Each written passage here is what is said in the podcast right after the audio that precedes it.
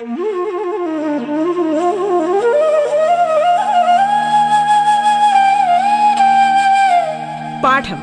കേട്ടു പഠിക്കാൻ റേഡിയോ കേരളയിലൂടെ.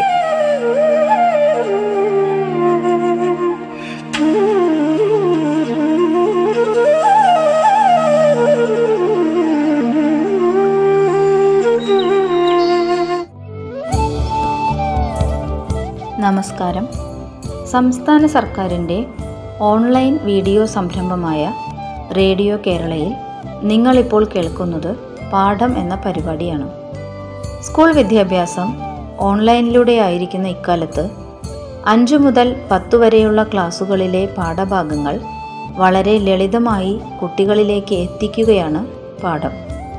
പാഠത്തിന്റെ ഇന്നത്തെ അധ്യായത്തിൽ ഞാൻ മഞ്ജുഷ സുരേഷ് സോഷ്യൽ സയൻസ് വിഷയം പഠിപ്പിക്കുന്ന അധ്യാപികയാണ്.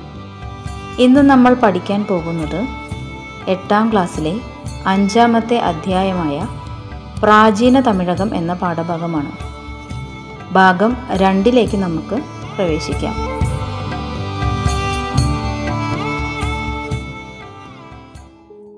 പ്രാചീന തമിഴകത്തെ സാമൂഹിക ജീവിതത്തെക്കുറിച്ചാണ് ഇന്ന് നാം പഠിക്കാൻ പോകുന്നത്.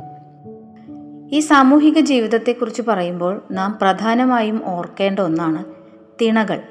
തിണകൾ എന്നാൽ ഭൂപ്രദേശം.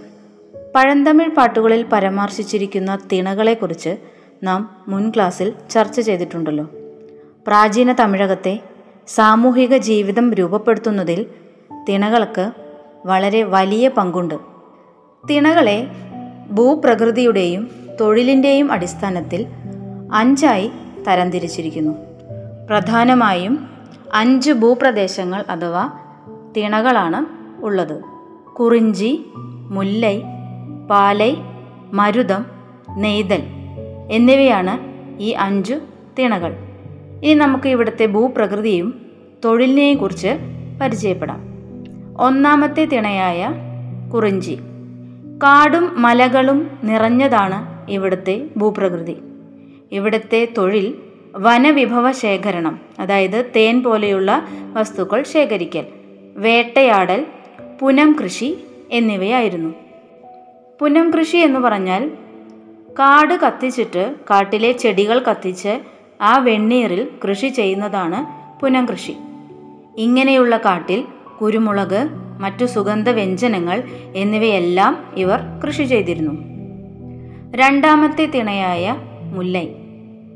പുൽമേടുകൾ നിറഞ്ഞതായിരുന്നു ഇവിടുത്തെ ഭൂപ്രദേശം. അതുകൊണ്ട് തന്നെ ഇവിടുത്തെ പ്രധാന തൊഴിൽ കാലി വളർത്തലായിരുന്നു. മൂന്നാമത്തെ തിണയായ പാലൈ. വരണ്ട ഭൂപ്രദേശമായിരുന്നു ഇവിടെ. വരണ്ട പ്രദേശമായതുകൊണ്ട് തന്നെ ഇവിടെ കൃഷി സാധ്യമല്ലായിരുന്നു. ഇവിടുത്തെ പ്രധാന തൊഴിൽ കന്നുകാലി കവർച്ചയായിരുന്നു. എന്താണ് ഈ കന്നുകാലി കവർച്ച? അതായത് പാലൈ വരണ്ട പ്രദേശമായതുകൊണ്ട് തന്നെ അവർക്ക് കൃഷി ചെയ്യുവാൻ സാധ്യമായിരുന്നില്ല. അതുകൊണ്ട് അവർ മുല്ലൈ അതായത് പുൽമേടുകൾ നിറഞ്ഞ ഭൂപ്രദേശത്ത് ധാരാളം കാലി വളർത്തലുണ്ടായിരുന്നു അതുകൊണ്ട് തന്നെ പാലയിലെ ആളുകൾ മുല്ലയിൽ പോയി കന്നുകാലികളെ കവർച്ച ചെയ്യുമായിരുന്നു. ഇതായിരുന്നു ഇവരുടെ പ്രധാന തൊഴിൽ. ഈ കന്നുകാലി കവർച്ച വെടിച്ചി എന്ന പേരിലും അറിയപ്പെടുന്നു. നാലാമത്തെ തിണയാണ് മരുതം. വയൽ നിറഞ്ഞ പ്രദേശമായിരുന്നു. ഇവിടുത്തെ ഭൂപ്രകൃതി വയലേലകൾ നിറഞ്ഞതായിരുന്നു. അതുകൊണ്ട് തന്നെ ഇവിടുത്തെ പ്രധാന തൊഴിൽ നെല്ല് കരിമ്പ് കൃഷി എന്നിവയായിരുന്നു. അടുത്ത തിണയാണ് അവസാനത്തെയായ നെയ്തൽ. അവിടുത്തെ ഭൂപ്രകൃതി തീരപ്രദേശമായതു ആയിരുന്നു. തീരപ്രദേശം എന്ന് പറഞ്ഞാൽ തന്നെ നമുക്ക് തൊഴിലിനെ പറ്റി ഊഹിക്കാം. മീൻപിടുത്തം ഉപ്പ് നിർമ്മാണം എന്നിവയായിരുന്നു ഇവിടുത്തെ പ്രധാന തൊഴിൽ. അപ്പോൾ കാടും മലയും നിറഞ്ഞ കുറിഞ്ചിയിലെ ജനങ്ങൾ വനവിഭവങ്ങൾ ശേഖരിച്ചും വേട്ടയാടിയുമാണ് ജീവിച്ചിരുന്നത്. ചില പാട്ടുകളിൽ അവർ പുനംകൃഷിയിൽ ഏർപ്പെട്ടതിന്റെ സൂചനകളും ലഭിക്കുന്നുണ്ട്. ഇവിടെ കുരുമുളകും മറ്റു സുഗന്ധവ്യഞ്ജനങ്ങളും ഒക്കെ കൃഷി ചെയ്തിരുന്നു. പുൽമേടുകളായിരുന്നു മുല്ലയിലെ ജനങ്ങളുടെ മുഖ്യ തൊഴിൽ.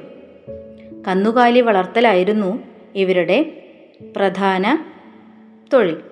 കാലിസമ്പത്ത് വർദ്ധിപ്പിക്കുന്നതിന് കന്നുകാലികളെ പിടിച്ചെടുക്കുന്ന സമ്പ്രദായം നിലനിന്നിരുന്നു.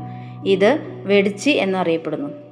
വരണ്ട പ്രദേശമായ പാലൈ നിലത്തുകാരായിരുന്നു കന്നുകാലി കവർച്ചയിൽ പ്രധാനമായും ഏർപ്പെട്ടിരുന്നത്.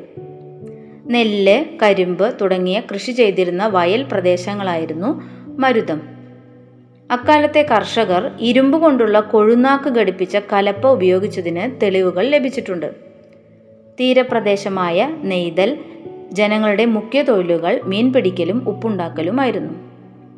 ഉപ്പളങ്ങളെ അഥവാ പടന്നകളിൽ കെട്ടി നിർത്തുന്ന കടൽവെള്ളം വറ്റിച്ചാണ് ഉപ്പുണ്ടാക്കിയിരുന്നത്. കാട് കത്തിച്ച് കാട്ടിലെ ചെടികൾ കത്തിച്ച് ആ വെണ്ണീറിൽ കൃഷി ചെയ്യുന്ന പുനംകൃഷി സമ്പ്രദായം അട്ടപ്പാടിയിലെ ചില ഗോത്ര സമൂഹങ്ങൾക്കിടയിൽ ഇന്നും നിലനിൽക്കുന്ന ഒരു കാർഷിക രീതിയാണ്. പഴന്തമിഴ് പാട്ടുകളിൽ പരാമർശിക്കുന്ന പ്രധാന കാർഷിക വിഭവങ്ങളിലൊന്ന് ചക്കയാണ്. കുറിഞ്ചി നിലത്ത് കായ്കനുകളുടെ കൂട്ടത്തിൽ സമൃദ്ധിയായി ഉണ്ടായിരുന്നത് ചക്കയാണത്രേ.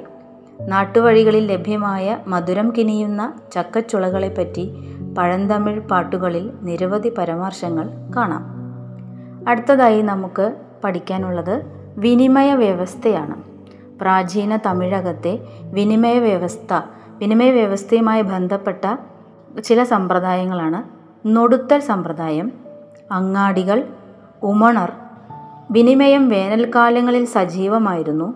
വിദേശികളുമായിട്ടുള്ള വ്യാപാരം റോമൻ സ്വർണ നാണയങ്ങൾ ഇത്രയും കാര്യങ്ങളാണ് നമുക്ക് വിനിമയ വ്യവസ്ഥയുമായി ബന്ധപ്പെട്ട് പഠിക്കാനുള്ളത്. ഓരോന്നോരോന്നായി നമുക്ക് നോക്കാം. നൊടുത്തൽ സമ്പ്രദായം. ബാർട്ടർ സമ്പ്രദായത്തെ പോലെ തന്നെ സാധനങ്ങൾക്ക് പകരം സാധനങ്ങൾ കൈമാറ്റം ചെയ്യുന്ന വിനിമയ വ്യവസ്ഥയായിരുന്നു നൊടുത്തൽ സമ്പ്രദായം. തേൻ നെയ്യൊടു കിഴങ്കുമാറിയോർ മീൻ നെല്ലൊടു തറവുമറുകവും പെരുന്നാരാറ്റുപടയിലെ വരികളാണിവ എന്താണ് ഈ പാട്ടിലെ വരികളുടെ അർത്ഥം? തേനും നെയ്യും കിഴങ്ങും കൈമാറ്റം ചെയ്തവർ അവയ്ക്കു പകരം മീനും നെല്ലും മറ്റും വാങ്ങിക്കൊണ്ടുപോകുന്നു. ഇതാണ് ഈ വരികൾ അർത്ഥമാക്കുന്നത്.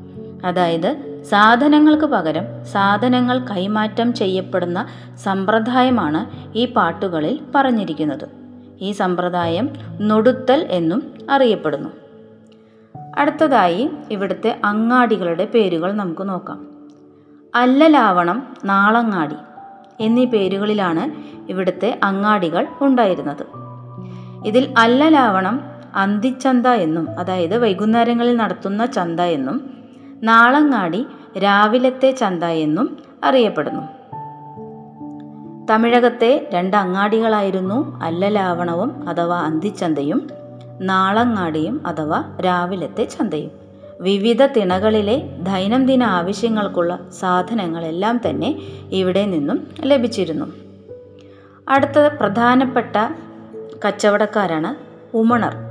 പ്രാചീന തമിഴകത്ത് ഉമണർക്ക് വളരെയധികം പ്രാധാന്യമുണ്ട്. ഉപ്പളങ്ങളിൽ വിളഞ്ഞ ഉപ്പുപരലുകൾ ഉച്ചത്തിൽ വില പറഞ്ഞു കൊണ്ടുപോകും കച്ചവടക്കാർ. വണ്ടിക്കാളകളെ നുകമഴിച്ചു മേയാൻ വിട്ട് കല്ലടുപ്പ് കൂട്ടി പാകം ചെയ്യും ആഹാരം. അകനാനൂറിലെ ചില പരാമർശങ്ങളാണിവ. എന്താണ് ഇതിൽ നിന്നും മനസ്സിലാകുന്നത്? അക്കാലത്തെ ഒരു പ്രധാന കൈമാറ്റ വിഭവമായിരുന്നു ഉപ്പ്. ഉമണർ എന്ന കച്ചവട സംഘമായിരുന്നു ഈ വിനിമയം നടത്തിയിരുന്നത്. ഉമണരുടെ പ്രധാന വ്യാപാരങ്ങൾ ഉപ്പ് ഉണക്കമീൻ സുഗന്ധ വ്യഞ്ജന വ്യാപാരം എന്നിവയായിരുന്നു. പ്രധാനമായും വേനൽക്കാലങ്ങളിലായിരുന്നു ഇവരുടെ കച്ചവടമെല്ലാം നടന്നിരുന്നത്. അപ്പോൾ പ്രാചീന തമിഴകത്തെ പ്രധാനപ്പെട്ട കയറ്റുമതി വിഭവമായിരുന്ന സുഗന്ധവ്യഞ്ജനങ്ങളുടെ വിനിമയവും ഉമണർ വഴിയാണ് നടന്നിരുന്നത്.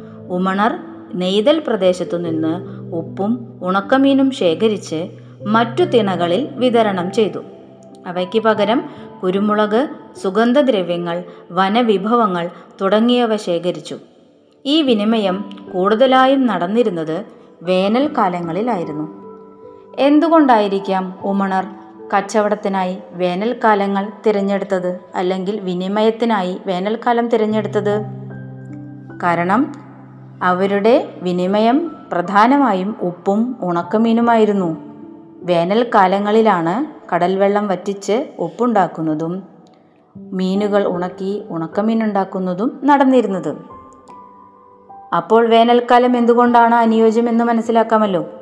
കാർഷിക വിഭവങ്ങളുടെ വിളവെടുപ്പ് കാലം മഴ കഴിഞ്ഞ സമയമാണ് ഉപ്പുണ്ടാക്കുന്നതും ഉണക്കമീൻ ഉണ്ടാക്കുന്നതും വേനൽക്കാലത്താണ്.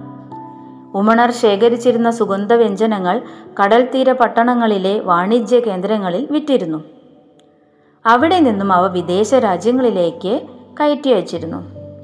നാം മഹാശിലാ സംസ്കാര അവശിഷ്ടങ്ങളെക്കുറിച്ച് പഠിച്ചപ്പോൾ സ്വർണ സ്വർണ നാണയത്തെക്കുറിച്ച് സൂചിപ്പിച്ചിരുന്നുവല്ലോ. അവ ഏത് രാജ്യത്തിന്റെ ആയിരുന്നു?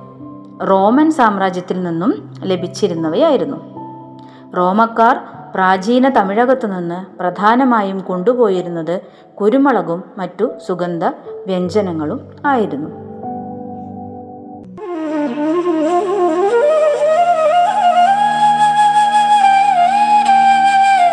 പാഠം കേട്ടു പഠിക്കാൻ റേഡിയോ കേരളയിലൂടെ.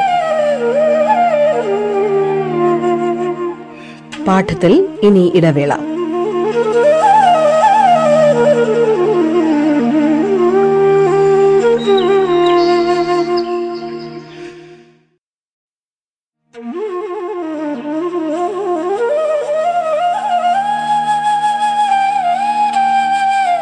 പാഠം കേട്ടു പഠിക്കാൻ റേഡിയോ കേരളയിലൂടെ.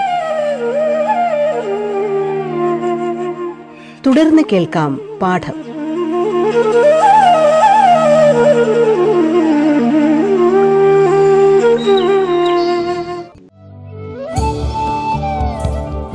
എട്ടാം ക്ലാസ്സിലെ സാമൂഹ്യ പാഠത്തിലെ അഞ്ചാമത്തെ അധ്യായമായ പ്രാചീന തമിഴകം എന്ന പാഠഭാഗമാണ് നിങ്ങൾ കേട്ടുകൊണ്ടിരിക്കുന്നത്. നിങ്ങൾക്കൊപ്പം ഞാൻ മഞ്ജുഷ സുരേഷ്.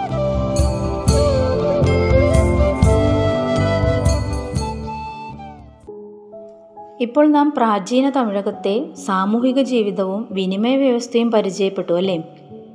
വിനിമയ വ്യവസ്ഥയുണ്ടെങ്കിൽ തീർച്ചയായും അവയ്ക്ക് നിയന്ത്രണവും ചില അധികാര കേന്ദ്രങ്ങളും ആവശ്യമായിരിക്കും അല്ലേ? കടൽ വഴിയും കരവഴിയും പ്രാചീന തമിഴകത്ത് കച്ചവടങ്ങൾ നടന്നിട്ടുണ്ടായിരുന്നു. ഇത്തരം പ്രവർത്തനങ്ങൾക്ക് വ്യവസ്ഥയുണ്ടാക്കാനും അവ നിയന്ത്രിക്കാനും ചില അധികാര കേന്ദ്രങ്ങളും ഉണ്ടായിരുന്നു.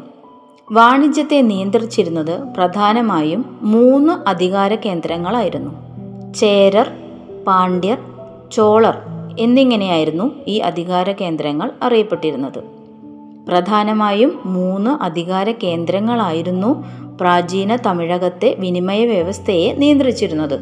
ചേരർ പാണ്ഡ്യർ ചോളർ എന്നിവരായിരുന്നു ഈ അധികാര കേന്ദ്രങ്ങളെ നിയന്ത്രിച്ചിരുന്നത്.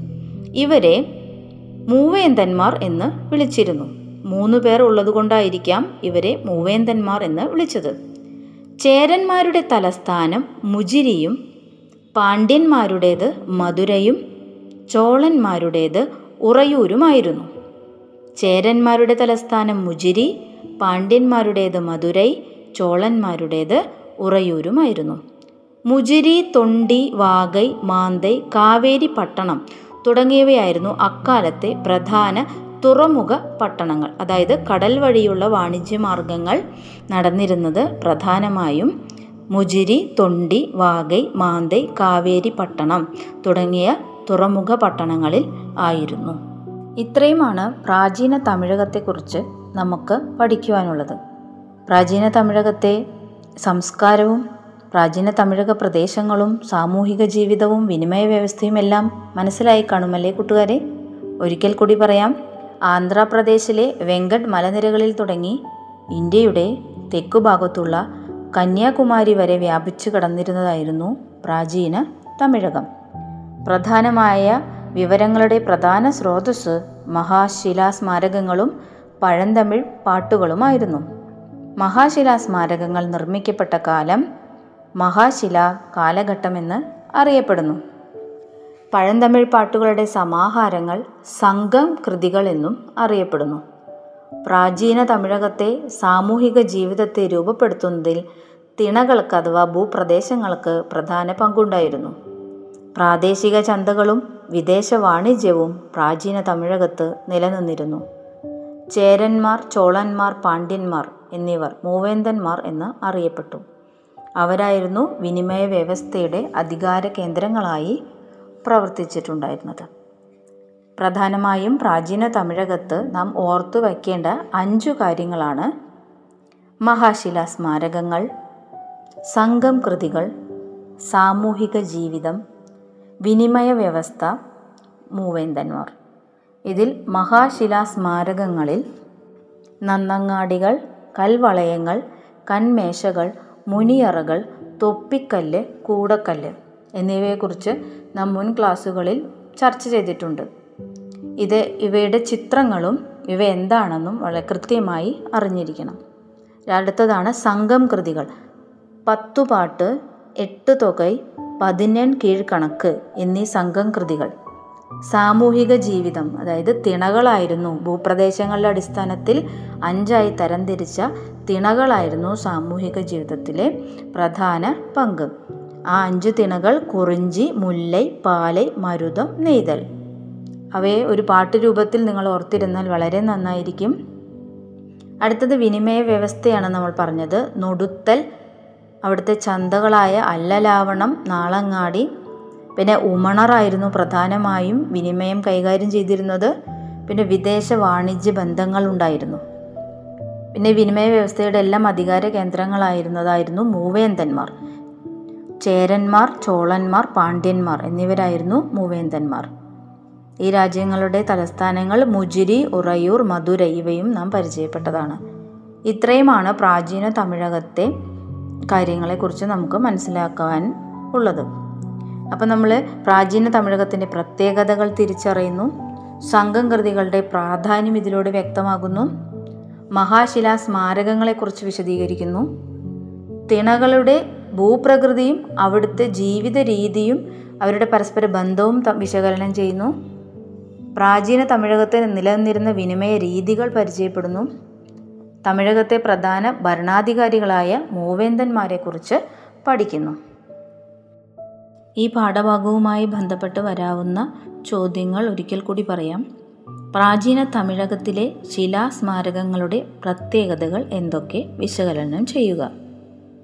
രണ്ട് പഴന്തമിഴ് പാട്ടുകളിൽ സൂചിപ്പിക്കുന്ന സാമൂഹിക ജീവിതം വിശദമാക്കുക. മൂന്ന് ദക്ഷിണേന്ത്യയിലെ ഇരുമ്പ് യുഗത്തെ മഹാശില കാലഘട്ടം എന്ന് വിശേഷിപ്പിക്കാൻ കാരണമെന്ത്? നാല് തിണകളിലെ സാമൂഹിക ജീവിതം വിശകലനം ചെയ്യുക. അഞ്ച് പ്രാചീന തമിഴകത്ത് നിലനിന്നിരുന്ന വാണിജ്യ ബന്ധങ്ങളുടെ പ്രത്യേകതകൾ എന്തൊക്കെയായിരുന്നു വ്യക്തമാക്കുക. അടുത്ത ചോദ്യം പ്രാചീന തമിഴകത്തെ വാണിജ്യത്തിൽ ഉമണർ വഹിച്ച പങ്കെന്ത് നൊടുത്തൽ സമ്പ്രദായം എന്നാൽ എന്ത്? ചരിത്ര സ്രോതസ് എന്ന നിലയിൽ സംഘം കൃതികളുടെ പ്രാധാന്യം വ്യക്തമാക്കുക. ഇത്രയും ചോദ്യങ്ങൾ പഠിച്ചു കഴിഞ്ഞാൽ നാം പ്രാചീന തമിഴകത്തെ മുഴുവനായും മനസ്സിലാക്കിയതായി കണക്കാക്കാം. പ്രാചീന തമിഴകം ഉൾപ്പെടുന്ന ഇന്നത്തെ പ്രദേശങ്ങൾ നമ്മൾ ഒരിക്കൽ ചർച്ച ചെയ്തതാണ്.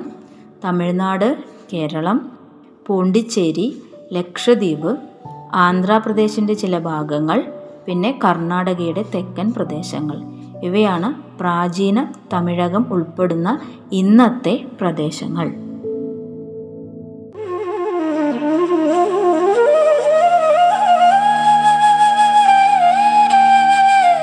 പാഠം കേട്ടു പഠിക്കാൻ റേഡിയോ കേരളയിലൂടെ. പാഠത്തിന്റെ ഇന്നത്തെ അധ്യായം പൂർണമാകുന്നു. ഇനി അടുത്ത ദിവസം കേൾക്കാം. നമസ്കാരം.